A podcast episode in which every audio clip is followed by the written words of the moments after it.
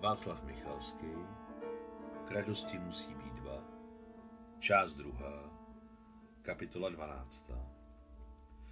Kdysi hrozně dávno, jak se to teď zdálo, v nějakém druhém životě admirál Stříček Paša velmi rád opakoval čínské přísloví. Jeli do cíle 10 kroků a udělal si 9, měj za to, že si na půli cesty. Životní zkušenost Marie potvrdila, že se nemá vítězství oslavat předčasně. Nehledě na to ji milovaná maminka učívala. Neříkej hop, dokud si nepřeskočila.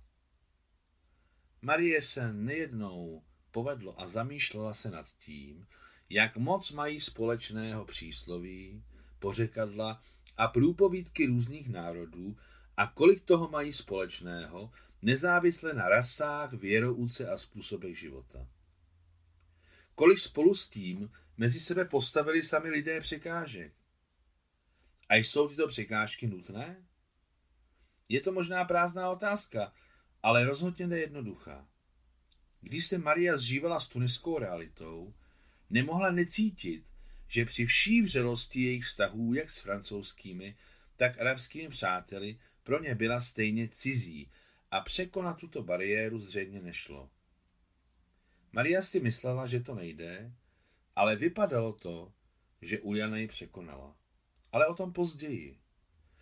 A nakonec Nikolo přeci jen k sobě Uliu dostala na celý měsíc. Maria jednou za týden přijela do paláce, navštívila své adoptivní sestry a pohovořila s generálem Charlesem o jeho soukromých komerčních záležitostech. Během jednoho z takových příjezdů guvernérovi neočekávaně poradila rozmístit své prostředky nikoli ve Francii, ale v Americe nebo ve Švýcarsku. Proč si to myslíte? Zeptal se zaražený Charles. No, Švýcarsko je ještě dobré, ale Amerika je tak daleko. No, čím lépe věci schováváte, tím dříve se k ním dostanete, odpověděla obyčejně Maria. Převádím svá aktiva do států. Vedu vaše záležitosti a tudíž jsem povinna přemýšlet o vaší bezpečnosti. Ale proč takové znepokojení? Guvernér se podíval na Mariu s nedůvěrou a nechápavostí. No, protože válka je na spadnutí, hrubě odpověděla Maria, kterou nepříjemně bodl pohled nehybných vlčích guvernérových očí. Jste věštkyně? V guvernérově dutém hlase zazněl zjevný úsměšek. Bůh s vámi, Charlesi, jsem obyčejná kartářka, okamžitě kontrovala Maria. Nepromíjela nadřízeným posměšky a okamžitě se s nimi dokázala postavit na stejnou úroveň. Maria mu poprvé řekla jménem. Guvernér sebou trhl překvapením a potom se jeho větrem ošlehaná tvář vystouplými lícními kostmi rozzářila radostným, téměř dětským úsměvem, opravdovým, bez přetvářky. Dokonce jeho chladné vlčí oči na nějakou chvíli steplaly. Těší mne, že jste mi řekla jménem. Pojďme to tak nechat. Já jsem Charles, vy Marie. Nikdo kromě Nicole u mne už dávno nezbudil takovou důvěru.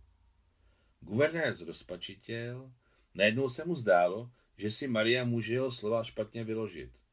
Maria sklopila oči a poté přemýšlela, že co se jí týkalo, možná ji guvernér Charles nesprávně pochopil, ale vždyť ona ani do svých slov, ani do jejich intonace nevkládala žádné milostné narážky. Prostě se jí dotkl jeho posměšek a všechno se to stalo samo sebou. Tak co dělat s penězi? Zeptala se záměrně chladně Maria. No, postupujte tak, jak uznáte za vhodné, všechno podepíšu. Guvernérovi spadl kámen ze srdce. Vše podepíšu. A kdy bude válka? Skončil zcela smířlivě. No, zřejmě nepozději, než ve 40. roce. A karty nelžou? Usmál se přátelský guvernér. Karty nelžou a celková situace ve světě to potvrzuje. Vždyť víte, že teď používám váš tisk, který vám posílají odevšad. V novinách jsou, Marie, nesmysly. Sotva se podle nich dají dělat závěry. Charles ožil a podle všeho bylo jasné, že mluví s Mariou jako rovný s rovným. Píšou i hlouposti, to je pravda, ale pokud čtete mezi řádky a srovnáváte... Vy jste analytik? Jsem matematik, Charlesi. Učili mne analyzovat. 9/10 informací je v otevřených zdrojích. Jen je potřeba je umět vidět. A jako vždy opět podezříváte Němce? Ale oni nejsou připraveni, to je očividné. To je jedno, připraví se. Němci jsou pracovitý národ, milují Ordnung. A hlavně mají vědomí jediného národa. Jsou schopni se rychle sjednotit. A Francouzi již podle vás toho nejsou schopni? Zeptal se s hořkým úsměškem Charles a jeho šedivějící krátké vousky se zvonily. Všechny národy jsou toho v určité míře schopny. No ale dnešní Francie, co vám povídám, víte to lépe než já. Bohužel, smutně potvrdil závěr generál Charles. Bohužel. Generál Charles byl člověk neobyčejný jak charakterem, tak rozumem i osudem. Narodil se v rodině mladšího důstojníka francouzské armády v Alžíru. Když mu bylo 9, dal ho otec do kadecké školy ve městě Tlemcenu, což je na hranici západního Alžíru a Maroka. V prvních letech se Charles učil velmi špatně, často ho trestali dokonce samovazbou. Ve své třídě s jistotou zaujímal poslední místo jak prospěchem, tak chováním. 2krát ho chtěli ze školy vyloučit a 2krát za něj otec prosil o schovívavost. Naštěstí velitel školy nebyl jen otcův vrstevník, ale i jeho kolegou během služby v armádě v době jejich mládí. Charles byl svévolný, tvrdohlavý, šíleně odvážný a učitelům připadal tupý a beznadějně nevzdělatelný. Učitelé se mýlili. Ve vyšších ročnících se Charles začal pro všechny neočekávaně pomalu, ale jistě měnit z ošklivého káčátka v překrásného labuťáka. Ze špatného žáka se stal průměrný, potom dobrý a pak velmi dobrý a posléze na konci nejlepší ve svém ročníku. Jak na to řekl jeho otec, už si dávno pitomče potřeboval osedlat a takových let si mi dělal ostudu. Náš problém, přiznávám. Jak úspěchy ve studiu, tak fakt, že Charlesův otec byl koloniálním důstojníkem, bylo jedno, že mladším, a to, že se Charles narodil v Alžíru, to všechno celkově vzato mu umožnilo postoupit na vojenskou školu École Militaire v Paříži. V každé prestižní škole v libovolné zemi na světě se vždycky počítá s určitým množstvím míst pro studenty původem z chudých rodin, pro ty, co si prorážejí cestu vlastními silami. Takoví jsou potřeba všude. Bez nich, stejně jako bez droždí, nevykyne těsto a neupečete dobrý chléb. A jakákoliv vláda to instinktivně chápe. Charles dokončil školu s červeným diplomem, dostal nižší důstojnickou hodnost, ke které se jeho otec propracovával z vojáka 20 let a byl poslán na shromaždiště do Marseille, kde se formoval nový pluk pro severoafrické kolonie. V Marseille se seznámil s Nicole, rychle se oženil a vyrazil na místo služby do Maroka, již ne jako svobodný mladík, ale jako zralý občan, svázaný pouty oficiálního manželství. Nejdříve se manželé jen jeden druhému líbili, ale poté najednou pochopili, že se asi zamilovali. V určité míře každý z nich uzavřel na začátku svazek manželských z vypočítavosti. Nikoli nic dobrého nečekalo v baletu marsejské operety a Charles se potřeboval oženit, aby se v očích náčelnictva stal plnocenným důstojníkem. Tak se stalo, že v marockém Zapadákově každým dnem, aniž by si toho všimli, silněji a silněji pronikali teplem vzájemných citů a starostí. Nikolo při manželovi rozkvetla jak za kamennou zdí.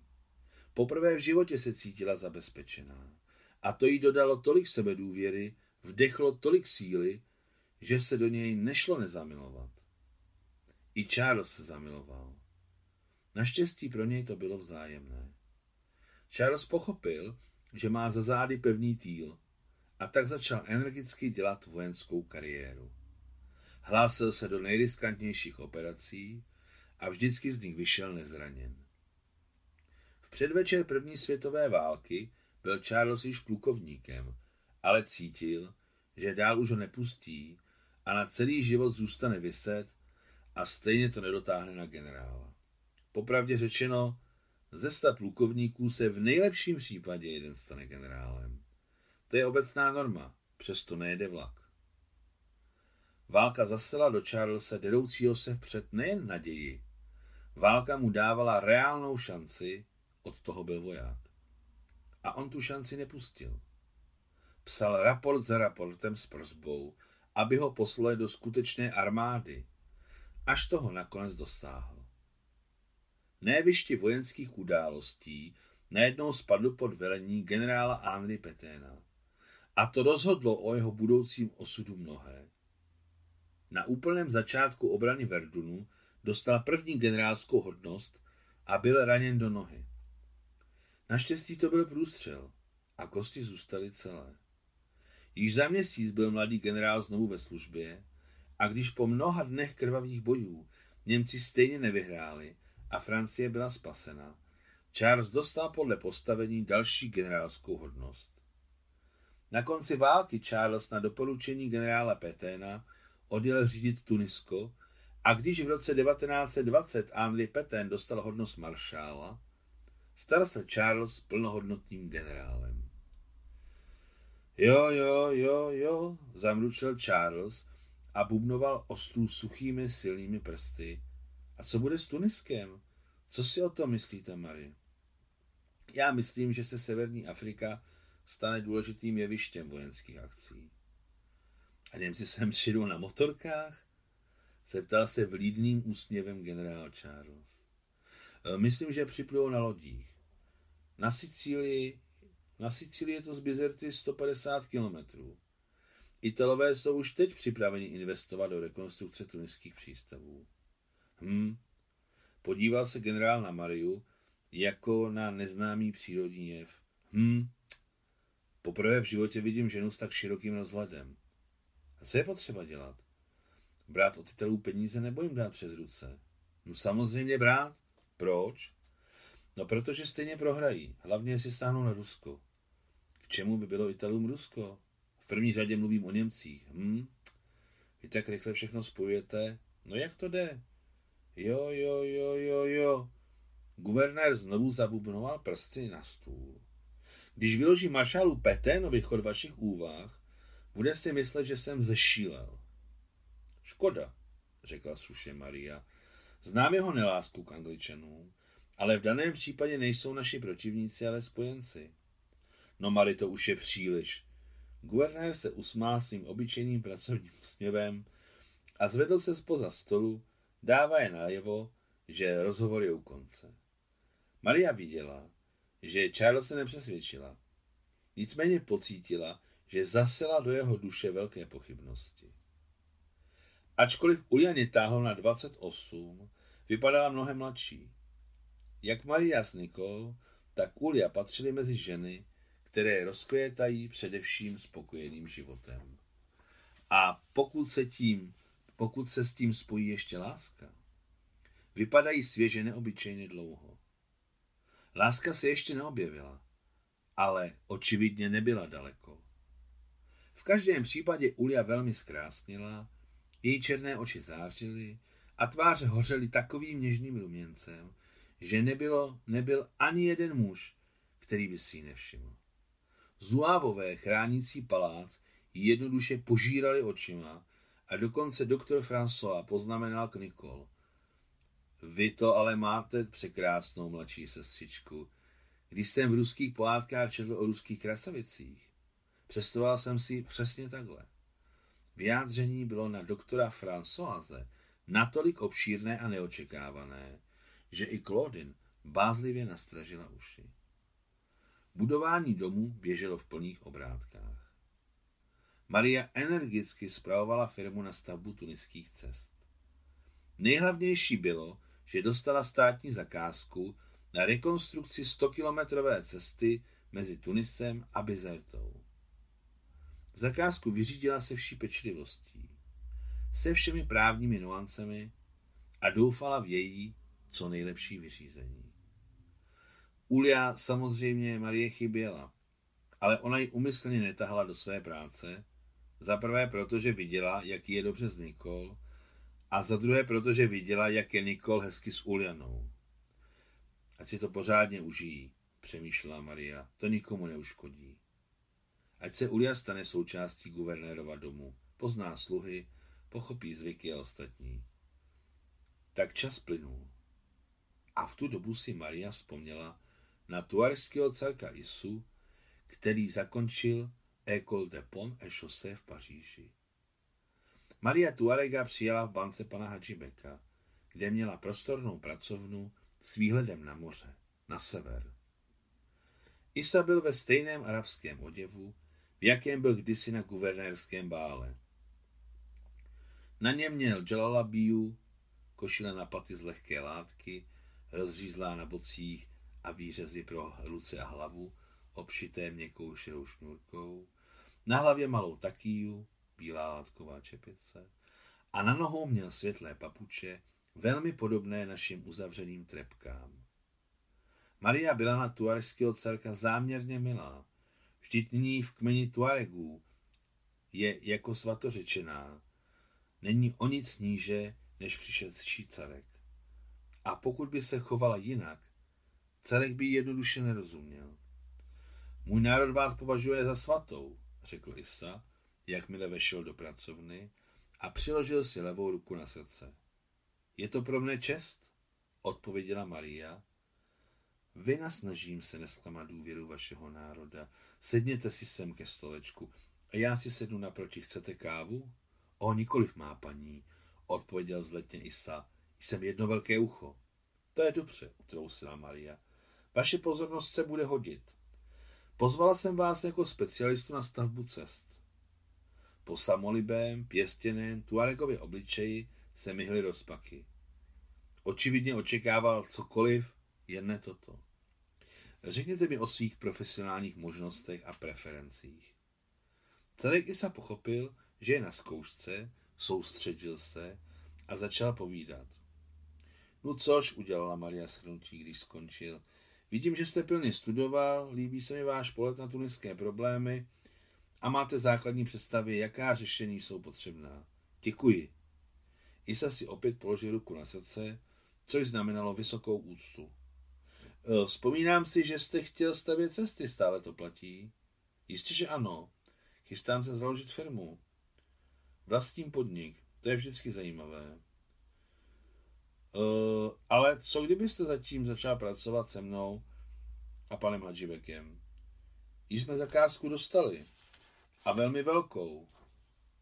A co musím udělat? To, co vás učili. Nabízím vám místo hlavního specialisty. Zaměstnance. Ale já mám prostředky a mohl bych. To my máme také. A již můžeme stavět. Přemýšlejte. Chápu, že jste car svého kmene. Víte, měli jsme cara Petra Velikého, který začal svou kariéru jako tesařův učedník. A když už byl carem na celé Rusy. Navrhujeme vám přímo něco podobného, jako je hlavní inženýr. Přemýšlejte. Isa se zapotil. Na jeho širokém a nízkém čele vystoupily kapky potu. Nejsem car. Car je můj otec, ale je poměrně nemocný a nikam nejezdí. Proto si mnozí myslí, že já jsem mladší syn. Proto jsem studoval v Paříži. Nemusel jsem být náčelníkem kmene, ale můj starší bratr zahynul, sotva jsem dokončil studium na École des Ponts et Chaussées. A teď já? No jasně, byl jste princ a nyní korunní princ. Ano. Budu čekat na vaše rozhodnutí. Maria se na Tuarega z křesla oslnivě usmála. Konec 12. kapitoly.